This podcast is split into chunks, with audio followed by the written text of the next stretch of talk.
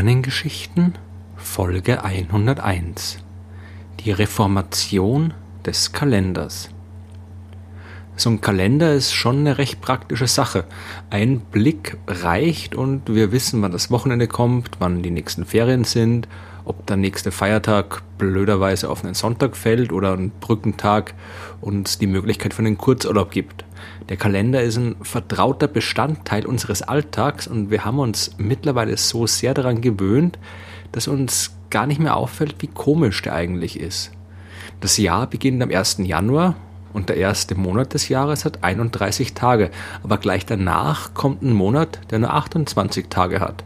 Manchmal aber auch 29. Dann kommen wieder 31 Tage im März, dann 30 Tage im April, 31 Tage im Mai, 30 Tage im Juni, 31 Tage im Juli und dann, wenn wir uns gerade an den Rhythmus gewöhnt haben, fällt der August mit nochmal 31 Tagen wieder aus dem Schema heraus. Und was soll das überhaupt mit diesen 30 und 31 Tagen, mit den 12 Monaten, mit den 365 oder 366 Tagen im Jahr?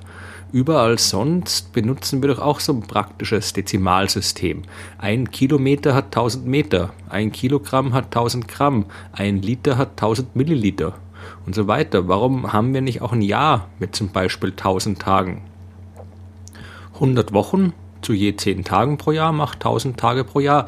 Das wäre doch schön ordentlich. Warum sollen wir uns damit den ganzen krummen Zahlen herumärgern? Tja, das liegt daran, dass wir uns den Kalender im Gegensatz zu den anderen Maßeinheiten nicht selbst aussuchen können. Ich habe darüber in Folge 5 der Sternengeschichten schon gesprochen. Wir können uns natürlich im Prinzip auch einfach irgendeinen beliebigen Kalender ausdenken. Aber ein Kalender soll ja einen Zweck erfüllen. Er soll die natürlichen Rhythmen des Jahresablaufs abbilden. Im Dezember ist es, zumindest hier bei uns, immer kalt. Und auch Weihnachten wird in unserem Kalender immer im Dezember gefeiert, dann wenn es kalt ist. Genauso fällt die warme Jahreszeit bei uns immer auf die Mitte des Jahres und die Monate Juni, Juli und August. Wer in einem Herbstmonat geboren ist, der wird, wenn man mal vom Klimawandel absieht, auch weiterhin jedes Jahr im Herbst Geburtstag haben und so weiter. Es ist wichtig, dass Kalender und natürliche Rhythmen übereinstimmen. Das war ja der Grund, weswegen man damals vor vielen tausend Jahren sich überhaupt Kalender ausgedacht hat. Man wollte vorbereitet sein, wenn es darum geht, die Saat auf die Felder aus oder die Ernte einzubringen. Das muss man immer zum richtigen Zeitpunkt im Jahr machen. Und ein Kalender hilft, das entsprechend zu planen. Und damit das klappt, muss sich der Kalender zwangsläufig an der Bewegung der Erde um die Sonne orientieren. Denn die ist ja gemeinsam mit der Neigung der Erdachse für die jahreszeitlichen Zyklen verantwortlich. Und dieser Umlauf um die Sonne dauert eben genau so lange, wie er dauert. Genauso wie die Drehung der Erde um ihre eigene Achse genauso lange dauert, wie sie dauert. Wir haben keine Wahl bei der Festlegung von Jahr und Tag. Diese beiden fundamentalen Einheiten sind uns von der Natur vorgegeben.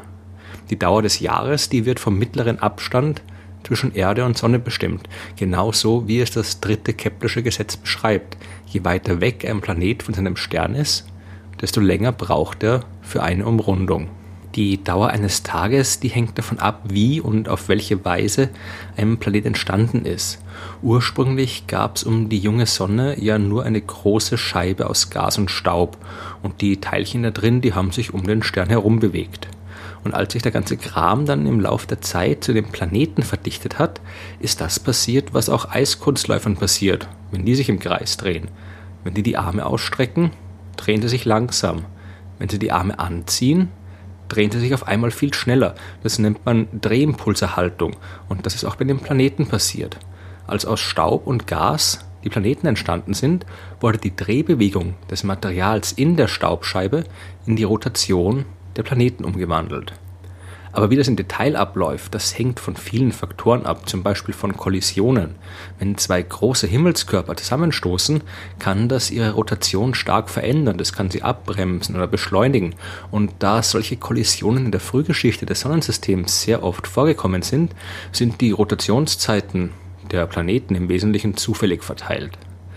Blöderweise hat das alles bei uns dazu geführt, dass ein Umlauf der Erde um die Sonne nicht mit einer exakten Anzahl von Tagen beschrieben werden kann. Ein Jahr dauert genau 365 Tage plus ein bisschen was. Und dieses bisschen was, das macht die großen Probleme bei der Erstellung von Kalendern. Man kann dieses bisschen einfach ignorieren und ein Jahr immer 365 Tage dauern lassen. Aber dann ist das Kalenderjahr kürzer als das reale Jahr und im Verlauf der Zeit verschieben sich beide gegenüber. Und irgendwann feiert man dann Weihnachten, wenn draußen gerade Sommer herrscht. Man kann das natürlich einfach ignorieren und sich nur am Mond orientieren. Ein kompletter Ablauf zwischen den Mondphasen, also zum Beispiel von Vollmond bis Vollmond, dauert je nach Definition zwischen 27,5 und 29,5 Tagen. Also ungefähr sieben Tage von Neumond bis zum zunehmenden Halbmond, sieben Tage von Halbmond bis Vollmond, nochmal sieben Tage von Vollmond bis zum abnehmenden Halbmond und nochmal sieben Tage von Halbmond bis zum nächsten Neumond. Das ist der Ursprung unserer siebentägigen Woche und den Monaten, die ungefähr 30 Tage haben, aber eben nicht ganz. Das Problem ist, dass auch so ein Mondkalender nicht in der Lage ist, ein Jahr vernünftig zu beschreiben. Auch da bleibt am Ende was übrig, auch das geht nicht auf. Den Leuten war schon sehr früh klar, dass sie da irgendwie tricksen müssen und nicht einfach alle Monate gleich lang machen können. Am Ende kommt dabei immer ein Jahr raus, das zu lang oder zu kurz ist, egal wie man es macht. Im alten römischen Kalender hat man zwischen Monaten gewechselt, die 28, 29 bzw. 31 Tage haben. Monate mit 30 Tagen gab es da nicht in dem System. Am Ende ist man so auf ein Jahr mit 355 Tagen gekommen und weil das äh, zu wenig ist, hat man alle vier Jahre nochmal einen extra Monat mit 22 oder 23 Tagen eingefügt. Das ganze System war ziemlich konfus, weil im Laufe der Zeit jede Menge Reformen mal hier einen Tag im Monat dazugegeben haben, dort einen Tag weggenommen haben, die Reihenfolge der Monate wurde umgestellt, der Beginn des Jahres wurde von einem Monat in den anderen verschoben und so weiter.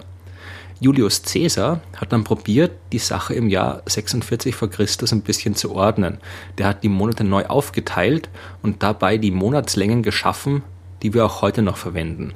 Das Jahr, das dabei rauskam, war jetzt 365 Tage lang und jetzt hat es keine Schaltmonate mehr gebraucht.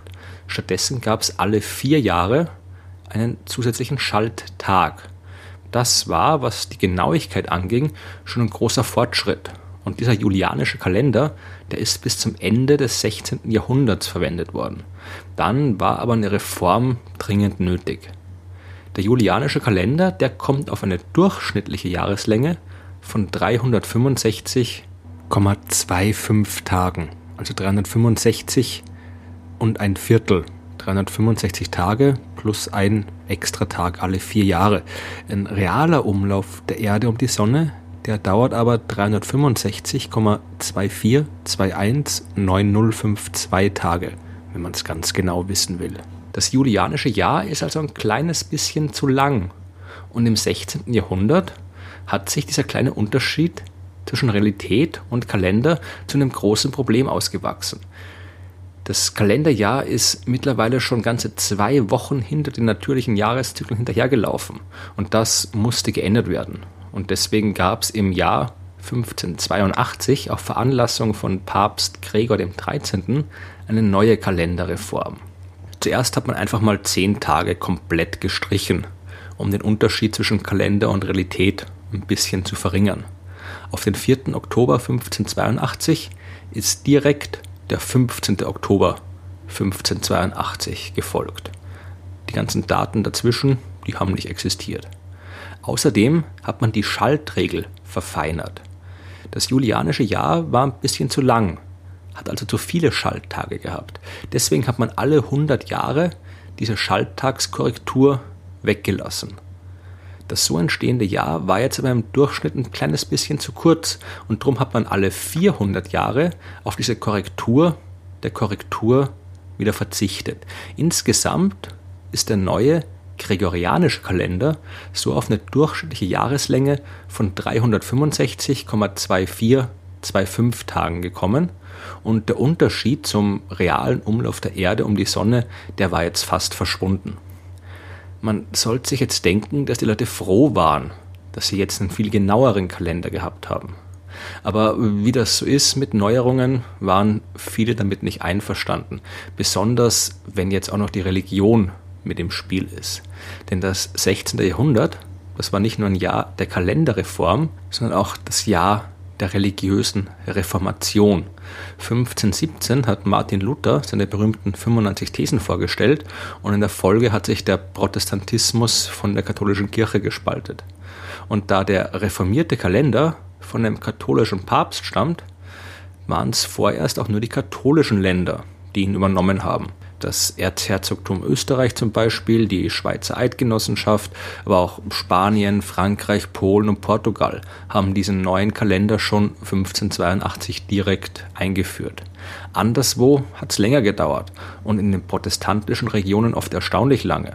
Heute finden wir schon nervig, wenn man in anderen Ländern eine andere Zeitzone betritt und die Uhr umstellen muss. Im 17. Jahrhundert äh, gab es überall in Europa komplett unterschiedliche Kalender. Je nachdem, ob man gerade in der katholischen oder einer protestantischen Region war, hat man ein anderes Kalenderdatum gehabt. Ende des 17. Jahrhunderts hat sich der Jener Astronom und Mathematiker Erhard Weigel besonders stark für eine Vereinheitlichung des Kalenderwesens eingesetzt und probierten einen Kompromiss zwischen Katholiken und Protestanten auszuhandeln. Aber nicht alle wollten ihm folgen. In England, in Schweden, den USA, die waren damals noch nicht unabhängig und haben noch zu England gehört, da hat man den reformierten Kalender erst 1752 eingeführt. Im Schweizer Kanton Graubünden erst 1812, in Japan 1873 und in der Sowjetunion 1922. In Griechenland hat es bis 1924 gedauert und in China wird der gregorianische Kalender überhaupt erst seit 1949 verwendet. Heute hat sich der im 16. Jahrhundert reformierte Kalender mehr oder weniger über die ganze Welt verbreitet. Die alten Kalender, die sind aber immer noch nicht völlig verschwunden. In Russland und in anderen Ländern, in denen die orthodoxe Kirche stark verbreitet ist, da feiert man religiöse Feste wie Weihnachten oder Ostern immer noch nach dem julianischen Kalender. Weihnachten findet in Russland derzeit am 7. Januar statt und nicht wie überall sonst am 24. Dezember. Und in den muslimischen Ländern wird für die religiösen Feste der alte islamische Mondkalender verwendet. Der gregorianische Kalender, der jedenfalls muss so schnell nicht reformiert werden. Der ist so genau, dass die Abweichungen erst in ein paar tausend Jahren zu einem Problem werden. Und darum kann sich ja dann die Zukunft kümmern.